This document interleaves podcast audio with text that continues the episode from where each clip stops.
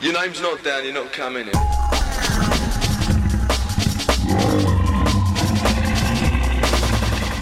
Hello and welcome. You're in tune to Raw, the 90s Rave podcast with me, your host Tom Latcham.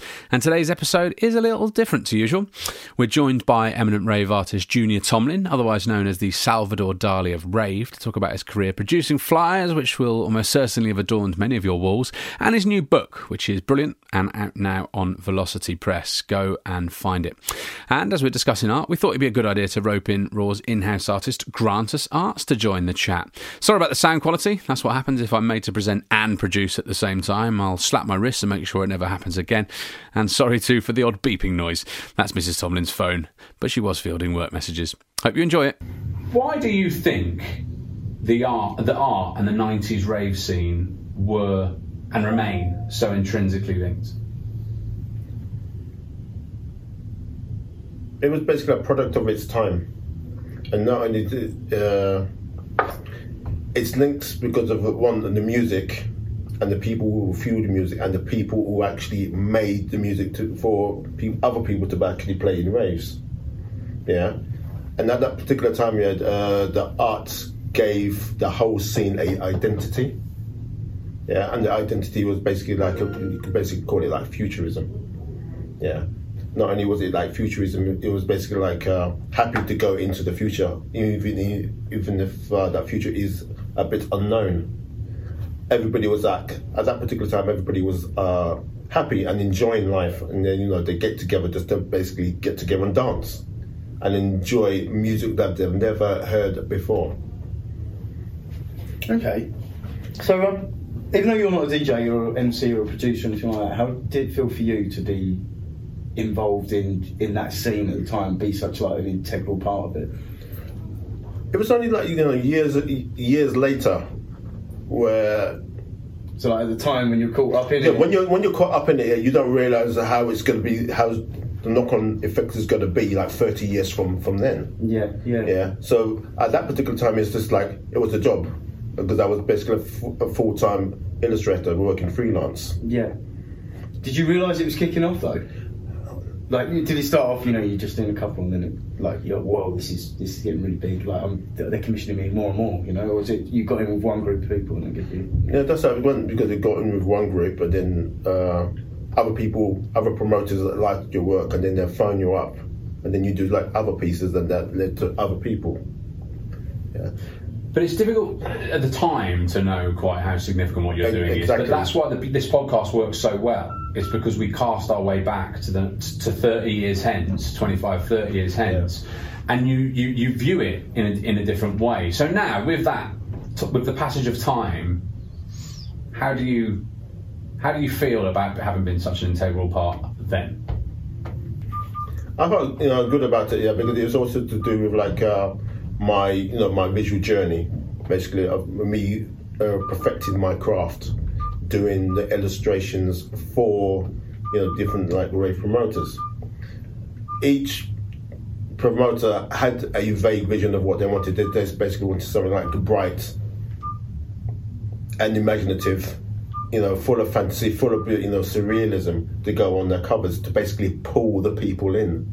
Right. Okay. Yeah. So there's a demand from, In, in a way, because, yeah, because some, some of the people they turn around and they say, "Make it the best fly you've ever done," and, you're, and you're just you're boggling your brain. No pressure. Yeah. And do you feel like uh, you were evolving at the time as well? You, it wasn't just that you were this great artist. You, like you said, you were still learning your, your trade. So there's Yeah. still a level of apprehension in in your commission and as such. Yeah. Yeah. Saying, actually, I've got to produce the best thing I've ever bloody done. Well, I, I just well that, that just fell on deaf ears because I, you know I try not to produce crap. Yeah. Well, you're not. You're, you're not going to. Yeah, you're not going to go. Oh, no, I'm, I'm phoning this one in, mate. Like this is rub. This is going to be rubbish. I mean, you would always. You're professional. Yeah, So you'd always want to I- create the best e- you can. Even even even though uh, the, the one particular case where a promoter came to me and they said, "Yeah, I've got this idea for a flyer. You've got a guy and you've got a woman." Pointing at a pumpkin in a doorway, and you're thinking, "Oh, good grief!" Yeah. The pineapple is on one, and so, "Oh yeah, okay, I'll do it." I wouldn't call that one of the best flies I've ever done. No, well, we're going to ask you some more about some of your great successes and also some of your less successful ones uh, later on in the podcast. But it, it must have been a massive buzz then and now, actually, to know that your art was on the wall of so many Yeah. young people. And actually, what is interesting about this is that there are people who aren't necessarily into art. Yeah. See, the, the real buzz, yeah, came from going down to places like MASH, the record shop, right? Okay. And getting your own flyers because some of the promoters wasn't able to be, actually give you your own flyers. So I had to go down to record shops. Sure. right, and- to get your art. yeah, and get my own flyers, take a wad here and a wad there. Otherwise, I'd end up with none. Is that right? Fair enough. I mean, but they paid you. But I mean, Yeah, they paid Could me. you not say? Could you not put it into the contract? I, I want some flyers too. There was no contract in oh, there's no there. contract. Yeah, Right. like, this is the file you deliver it, and then, and then they basically think yeah, that they own the rights to the artwork forever. Do you think people aren't just paying attention and it just gets lost in the ether? It's like it's done now. Get them out, and then you're Yeah. you're left with nothing basically. Right. Oh, very little. but you get paid hopefully. yeah. so why do you think that the 90s rave scene you know we know why you found it exciting but why do you think generally people still hold it in such high regard Well, compared to 2020, you can see that's a fair point I mean uh, yeah. in high regard. or anything actually Yeah. Because you can go back then and you say you was more free then than you are now. Mm. You had more liberty then than you are n- that you have now. Yeah. I wonder if it was the last sort of period where, you know, we have people. I, I don't want to sound like Nigel Farage going on about health and safety and stuff like that, or Richard Littlejohn, but I wonder if it was the last sort of place, the last sort of time where there was a bit more freedom for people to behave in a way that they wanted to behave, Yeah. and, and they weren't restricted by legislation, for Yeah. instance, and that created Yeah. something free. Well, it doesn't impede creativity. That's the thing. It enhances creativity, and and the, and the thing the thing is yeah that uh, the powers that be yeah who like to like lock everything down.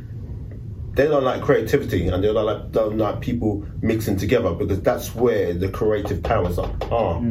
People coming together and actually thinking, having a talk, you know, either over water or over a beer. Yeah, that's the the creative angle of like you know the the rave uh, story. Do you think there's also like like an edginess to that rave scene at the time that helps sort of like spur on something that's more creative, something that's like completely new? You know, like a, when you've got maybe two or three different cultures sort of coming to get together, um, or people from all different uh, backgrounds Yeah. and stuff. There's it, Yeah. it's like a melting pot. It is a melting pot because uh, at the end of it, yeah, you can say that the rave scene basically like generated new types of music as well. Yeah, yeah. From the back of the rave scene, yeah, you know, you you wouldn't have basically like you know, you know, you know, jungle, and you haven't got you know, uh, drum and bass, and like dubstep, and other of those branches of the same tree.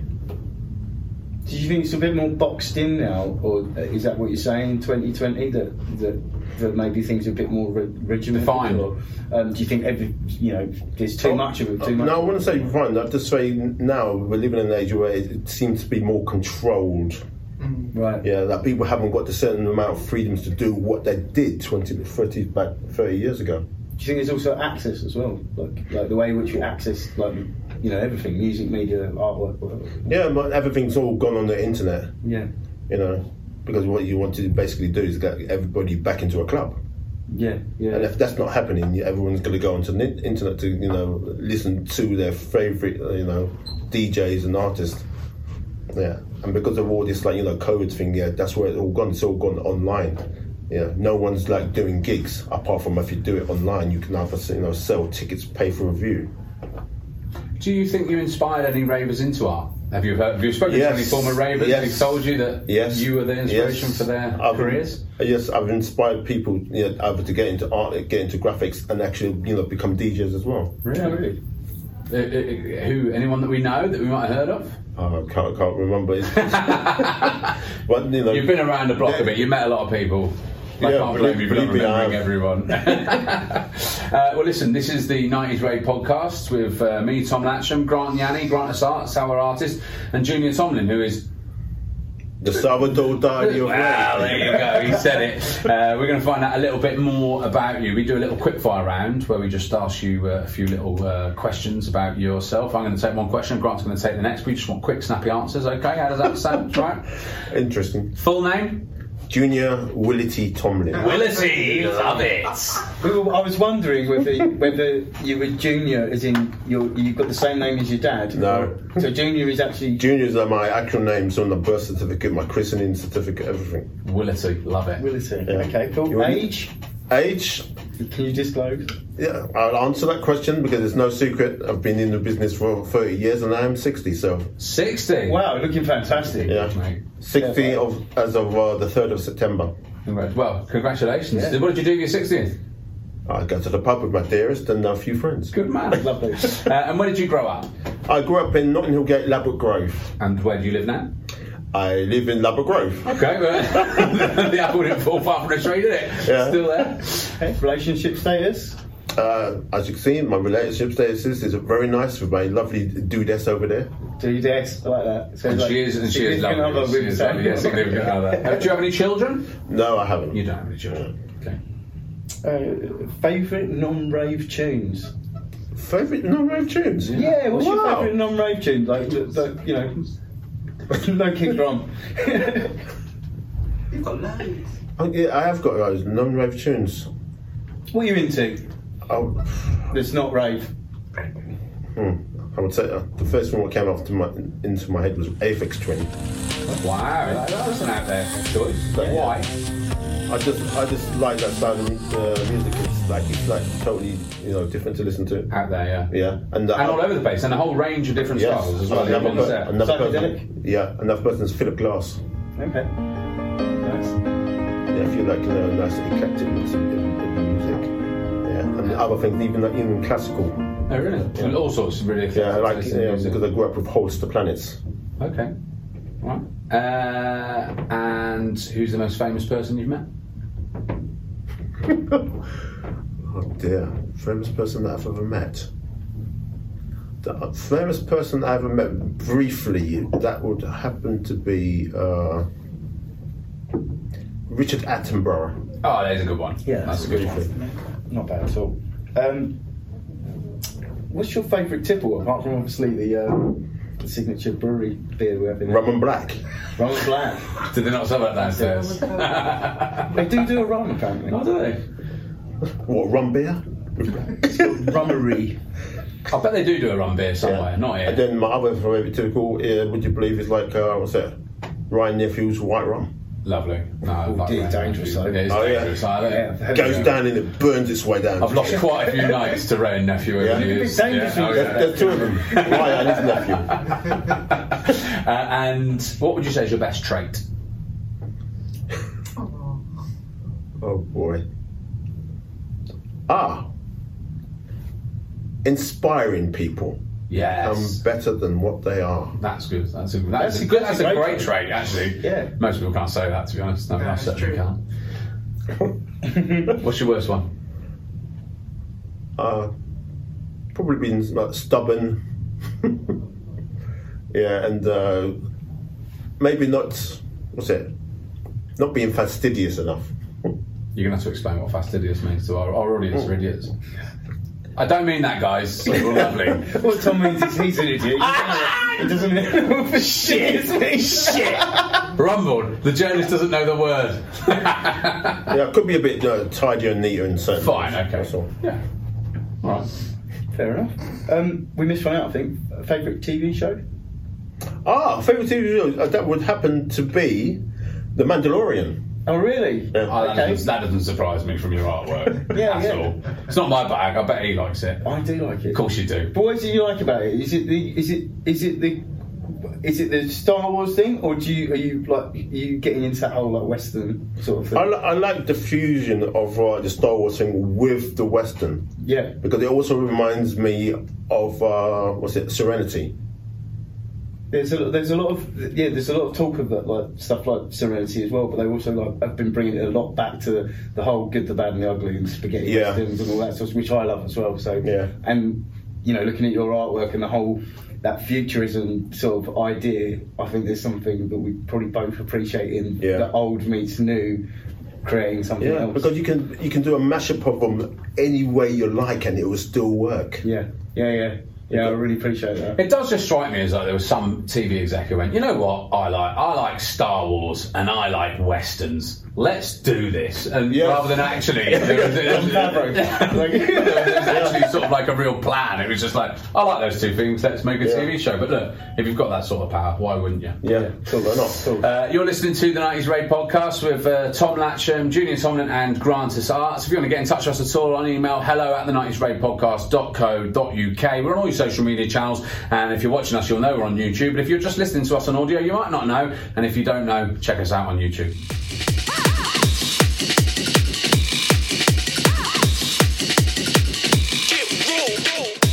Well, we hope you're enjoying today's episode of Raw, but now's where we ask you inevitably for your help to keep this project rolling on.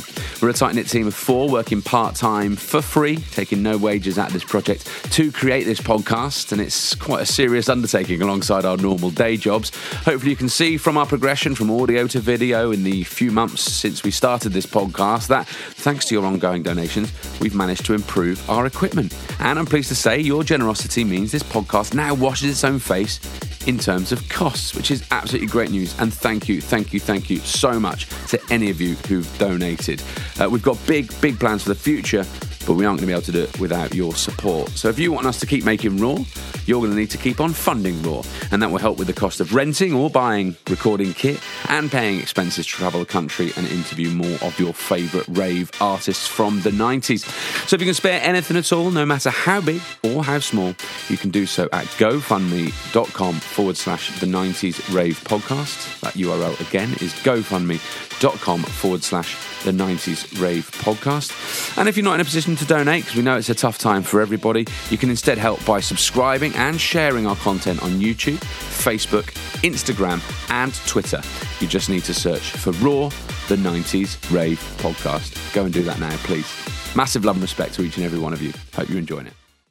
So you're a multifaceted artist. You um, you do awesome pencil drawings. You've got some sort of Japanese style in there. You've got your Afrofuturism, those images like reminiscent of the Aquarian Age. Your your comic book stuff.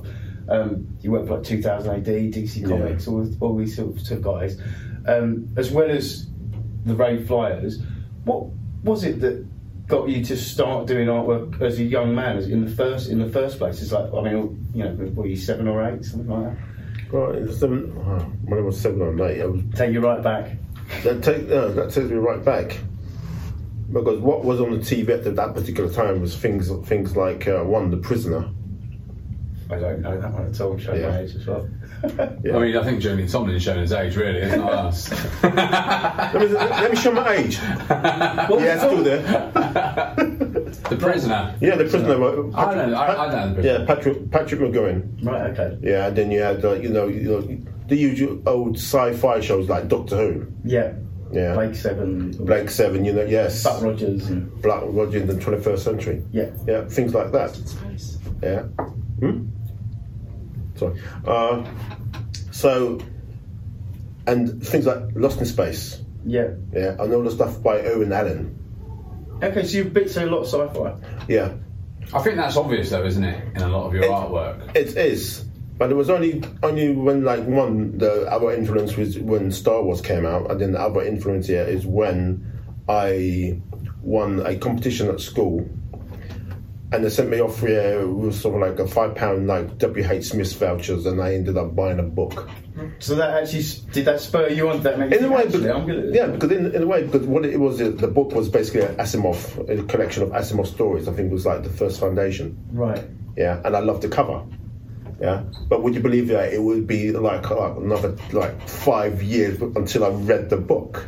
Right. Okay. Yeah. You, to be fair, I can believe that because I'm a bit like that. I can get drawn into some like And then, and then I read the book, and we had a trip to Margate, you know, the seaside with school. Yeah. And I ended up in a bookshop buying like seven Asimov books straight.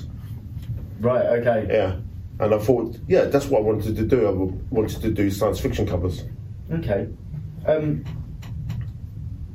And what did your parents and your friends think of your artistic endeavours? Yeah, were you good instantly, or Yeah, but yeah, we, Yeah. you won a competition natural. pretty early on. Well, some of my early stuff was like uh, not, not so good, but at school I had kids asking me to draw their things for them.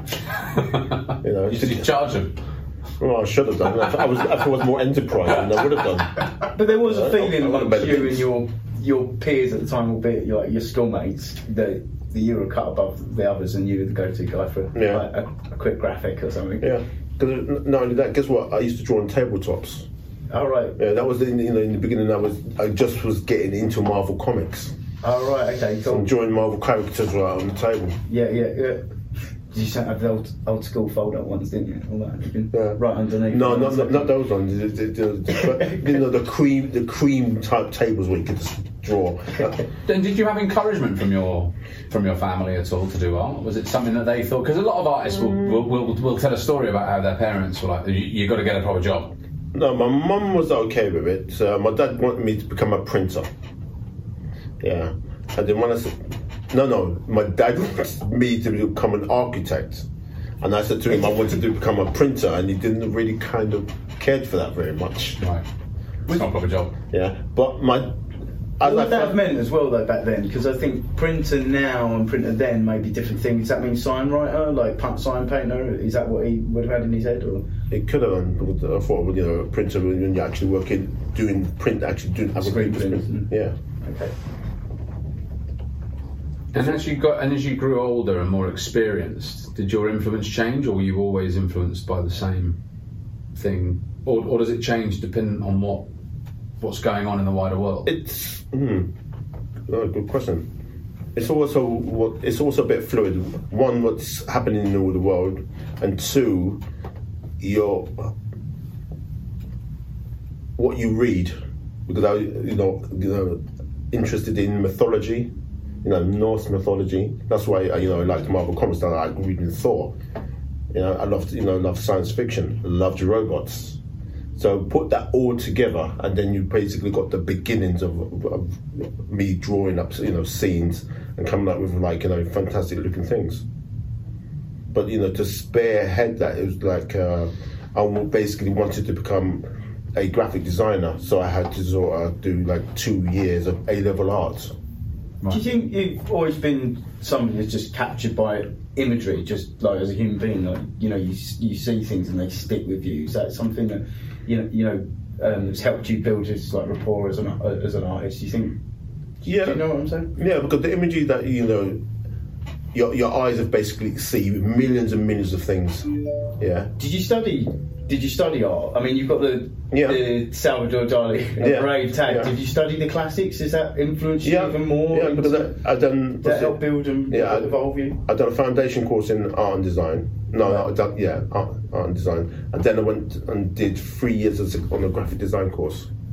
Right. Okay. Yeah, and that's uh, where you learnt about like you know the you know the history of art of other artists. Yeah. And do you think that you think that that you know obviously like great and the, the, the wealth of report of, of, of things that you had to, to, to Yeah. draw for your artwork. Yeah, because what stuck with me, yeah, was the surrealist movement and Bauhaus. Yeah. how they use type and how uh, the surrealist movement used like uh, bits from dreams Yeah. to come up with you know their ideas. Yeah. So everything is all like fused together I definitely see the Salvador Dali, uh, Yeah. Dali inspiration because backgrounds the, and the genesis of, of any idea always comes from like uh, something factual, and then you just basically expand upon it. But this would have been the seventies, seventies, right? Uh, that you were sort of Yeah. finding your way into Yes, the late 70s, 80s. Okay, so we were we were sort of seven or eight years away from rave, and ten or fifteen Yeah. years away from the the nineties rave scene, which is what where this podcast is. You, you wouldn't have been thinking about that, obviously, No. it exists. Uh, when how did how did you find your way into the, the rave scene, which is of course what this podcast is all about? Ah, now that's the question. I found my way into the rave scene through the music scene. Right. Yeah, because I was working for Kickin Records at that particular time. Yeah, and I was doing record covers. Yeah, I was doing record covers for Kickin Records at that particular time, and Vinyl Solution. And the first company that I done my first record cover for was Mute Records, you know, Renegade Soundwave. Unless you know Danny's going to play a set downstairs. Nice. Yeah, that's how I got into it. And I was at uh, the offices of Kicking one day, where a rave promoter came in and he was basically looking for an artist to do, you know, the fir- their first rave, and they found me, and that's that's how that's history. And and why do you think that your designs proved so popular in that in that world? I think mainly because it's one they haven't seen anything you know you know like it, and it basically takes their mind away to another place. It's a little bit Like like, drugs. In a way you could basically call it visual druggy. Okay. You one, of, one of the things that does stand out with your raised rate flyers is that we, we've sort of touched upon already, and you did in your opening statement, is the use of, of sci-fi in Yeah. in your raid flyers. Um, so, what was the big draw, and what was it that made you link uh, sci-fi and rave together? One is uh, some of the elements in the music use sci-fi samples. You listen to some tracks, you'll find sci- sci-fi samples in there. Particularly early on as well. Yeah, you you you you Well, find Blade Runner's Yeah. really heavily sampled. Terminator, Terminator, you know, Predator. Rufige Kru, Yeah. the, with the, the, the Yeah. name of Terminator, Yeah. the tune. Predator in there, Star Trek, you know, swishing doors, things things like that. Yeah. You know, even aliens, even certain pieces of music from a you know the one of the alien uh, movies. The funny thing is, it's changed so much now with the algorithms that find these samples and basically kill all tunes that have got those samples in. You wouldn't be able to do your work nowadays in that field. In, do you know what I mean? In that way that you are able to, because it just doesn't exist anymore. No, but I will be always always able to do, you know do, you know produce work because it's not all dependent on on those set of variables. Because what I started doing this is the, you know even going before I started to into raves I used to do computer game packaging artwork. Yeah? And the computer game packaging artwork industry as you know is a you know large industry it's made to like science fiction games. Mm. Yeah. so that's where I was doing spaceships. Yeah. that's where I'm like doing robots. People you know big people big people with futuristic guns and things like that. That's where the teeth of the whole thing came from. And that basically has been continued into like the rave era because I basically like science fiction Just pop culture as a In a way, whole, yeah. sort of, that over the time and from the time when you were younger in the seventies, um, moving forward, that sort of that gripped you in some way. Yeah. Like those shows we talked about, uh, Doctor Who, Blake Seven, Yeah. and things like that. And particularly, I mean, when you look at some of your your early artwork, the airbrush stuff that, that we we spoke about, that really does have that like sixties and seventies feel about it at times as, as well, doesn't it? yeah it does Um, do you do you think that the evolution of dance music? Tom's talks about this like through, throughout most of the podcast, how quick things changed in the nineties, and the fact that it was electronic music as well also added to that idea of what you were saying, futurism, and and and then sort of helped link that sci-fi idea idea in. Um, obviously like the artwork I do for for the 90s Rave podcast is more graphical and sort of comic booky, um, Yeah.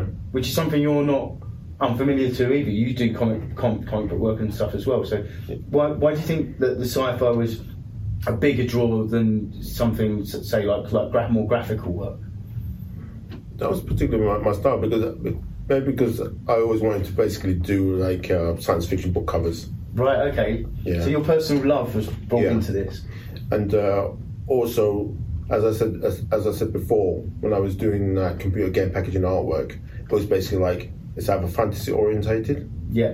sci-fi orientated or or surreal orientated Yeah. Yeah. yeah so all that fused into another decade It's really interesting. And in terms of the promoters that you uh, that you worked with and you worked for, who are your favourites to work for and why? interesting You got to be, m- m- be a bit careful now, but uh, hopefully not that careful. Yeah. well, I I'll always remember the, the the the first flyer that I that I done Rave World with the three floating heads.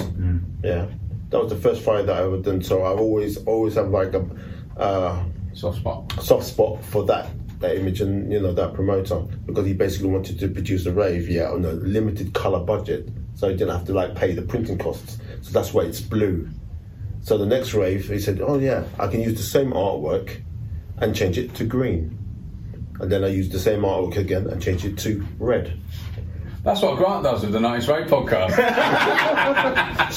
what is it with you artists? You're just uh, recycling. Yeah, Well, no, if it works, it works, right? yeah it works Yeah. you know. So I enjoyed work, working with him, and I also enjoyed working for, what was it, Raven, Raven Promotions, because I've done that for, what's it, two pieces of artwork for them, and I, I quite enjoyed doing those ones. And I also enjoyed doing like uh, Dream Zone, my two Dream Zone pieces. I really, really loved it because there's pieces that I love, even though I can't remember so much of like working with the promoter. What is it that, that makes them stand out then, 30 years on, that you're like, no, that they were they were the ones that I loved? it's nearly like uh, it's you you've reached a certain pinnacle in your artwork you know where you you, you want to craft What's that like?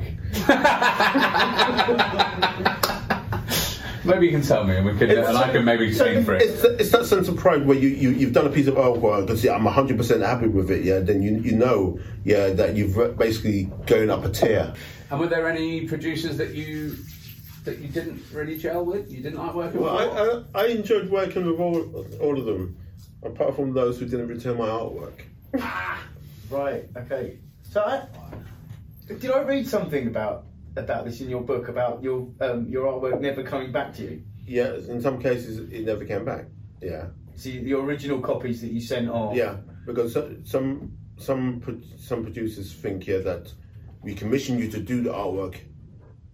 It's our artwork. It's now- no, it's that's now. no. It's not. The question, the question is yeah, the cop, the copyright and the image actually belongs to me. Yeah, Yeah, of course. Yeah. yeah. So Has that changed things for you in some way? it changed things for me on one on this particular level where after doing working with uh, was it Slammin' Vinyl, I done two, two two pieces and I didn't get the artwork back and I said, oh, sod it, I'm going to do it all digital. That's the step from the artwork had to evolve from like airbrush to digital. Okay. Yeah. So Digital so airbrush. yeah yeah. So it's okay to send off a digital file because you know you you're you know that that's okay. But with original You've still artwork, got. You've still got it. Yes, but original piece of artwork, yeah, that you never get back does hurt a little bit. who But you never, have to let who go. never, who never returned them? I can feel that. Read the book. and you should read the book because it is very good. It is good. Uh, if you want to buy it, you definitely, definitely should It's buy it. It's out on Velocity Lights Press. down, you're not Right. coming in.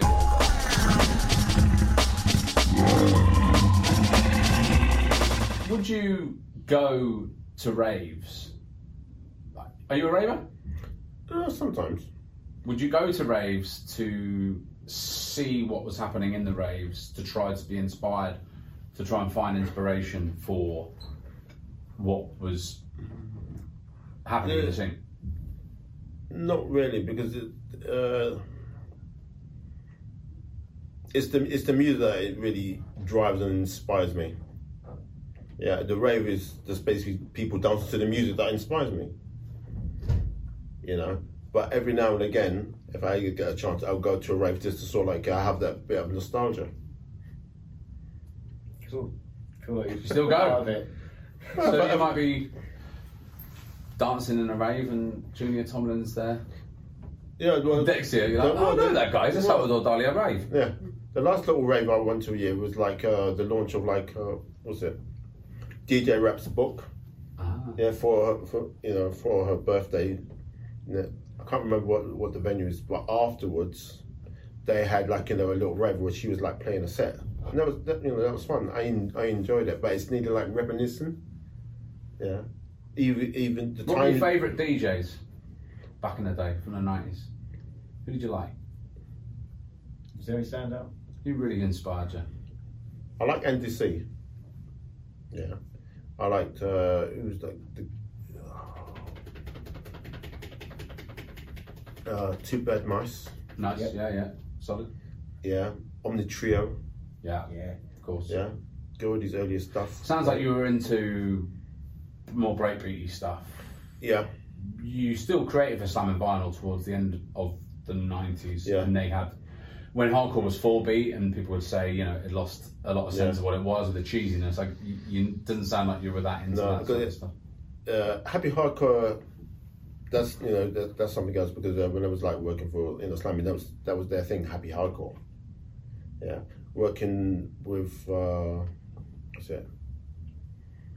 Some other promoters, yeah, where it's just like pure jungle, and I really liked you know the uh, the music that came out of the jungle scene because it reminded me of dub reggae. Okay. Yeah. So, like, yeah, drum and bass and dubstep, it just reminded me of futuristic dub. Right, Brilliant. which is where it fits right in with what you Yeah. did. So, Um, apart from your like your favourite of music, let's say, what was your actual favourite piece of artwork that you did? The bit that's the standout piece. It's not, mm, boy. I would say the one, my first piece, which happened to be like, you know, Rave World, and then the two pieces that I'd done for Dream Zone. Yeah, the woman, the woman's head floating above uh, Stonehenge.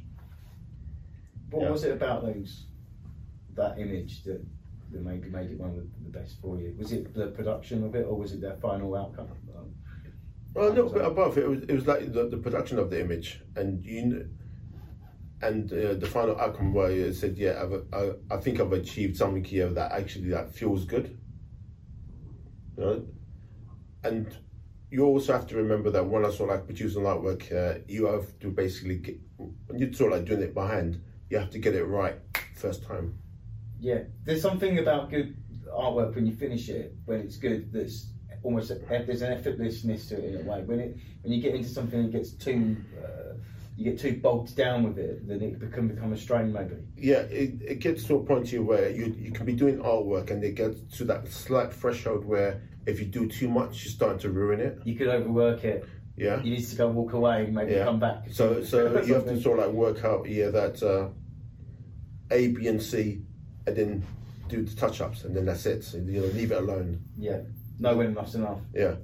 Because once you sort of like say, oh yeah, let me dabble, let me dabble, and then before you know, you end up with a, a in your mind that something yeah, which is like a monstrosity, and you don't want that. You basically have to know when to stop. Yeah, yeah. And uh, well, I mean that sort of is a signifier for us to maybe some come to a stop. But uh, want to know, you know, you've got this book out. What are you up to nowadays? Uh, are you still working in uh, dance music and creating, and, and, and what impact has COVID had? You know, what are you up to? Well, oh, COVID's had the you know impact on everyone else. I'm still freelancing at home. You know, But what are you doing? What are you creating? What's the sort of work you're doing? You do, I mean, obviously, like events have sort of stopped Yeah. down, so there's Yeah. flyer work. yeah, it's Um, it's basically a record cover work. Right, okay. I do record covers. and so is that that stayed pretty And that- consistent? that is stayed pretty consistent, and I still do you know logos. So the work is I still got a workflow since since gym, and the book has basically helped. Great. Great. Yeah, because you know it's my wish to basically get the get the book seen by all the ravers, and you were talking about thousands upon thousands of them, and I haven't even dented that yet. Mm-hmm. Do new ravers like your stuff? Young ravers like your stuff? Yes. So I want to, to inspire them. I'd like to go to schools to inspire them even even further. You got to remember as well, art. Art isn't. I mean, you do get like historical periods of art, but this, I think the sort of artwork that, that Tom has produced is really spans like a lot of different generations. Um, Yeah, it spans generations. It also spend I would say three decades. yeah. There's a lot of niches as well, isn't there? Like things like sci-fi is still a huge, Yeah. massive draw. Like Raven itself is. Yeah. Um, there's loads of other things to Yeah, bring people because back you, to you. yeah, because you, you can even say that even if you like uh, watch a sci-fi film, yeah, just listen to some of the beats in the film and then say, wait a minute, that's a bit of dubstep in there. So dubstep and sci-fi always go hand in hand. 60 years old and still cooler than I am. I, uh, dubstep? What's dubstep? Uh, Junior Tomlin, it's been an absolute joy and a pleasure. Thank you very much for joining us. You're welcome. Uh, it's been brilliant, Yeah, it's been and great. uh, I could talk to you all day, frankly. But that is Junior Tomlin, the Salvador Dali rave, created some of the flyers that you almost certainly had on your uh, wall as you were as you were raving as a, as a teenager, as many of you would have been who were watching this. This is It's uh, been an honour for me. It's been a pleasure. and a pleasure for me too. Top been a man. pleasure. You're listening to Raw the 90s Rave podcast. Tom Latchem, Grant, uh, Grant Sarts, and Junior Tomlin. Yeah, I was known as the Salvador Dali of Rave.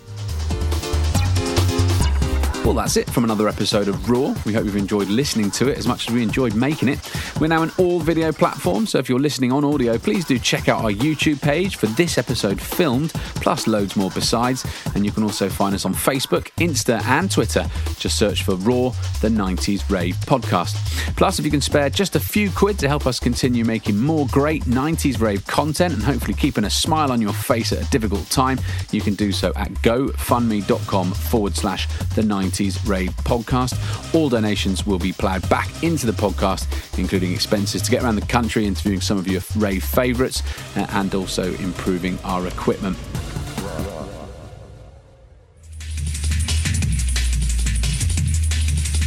X amount of pressure, X amount of raw.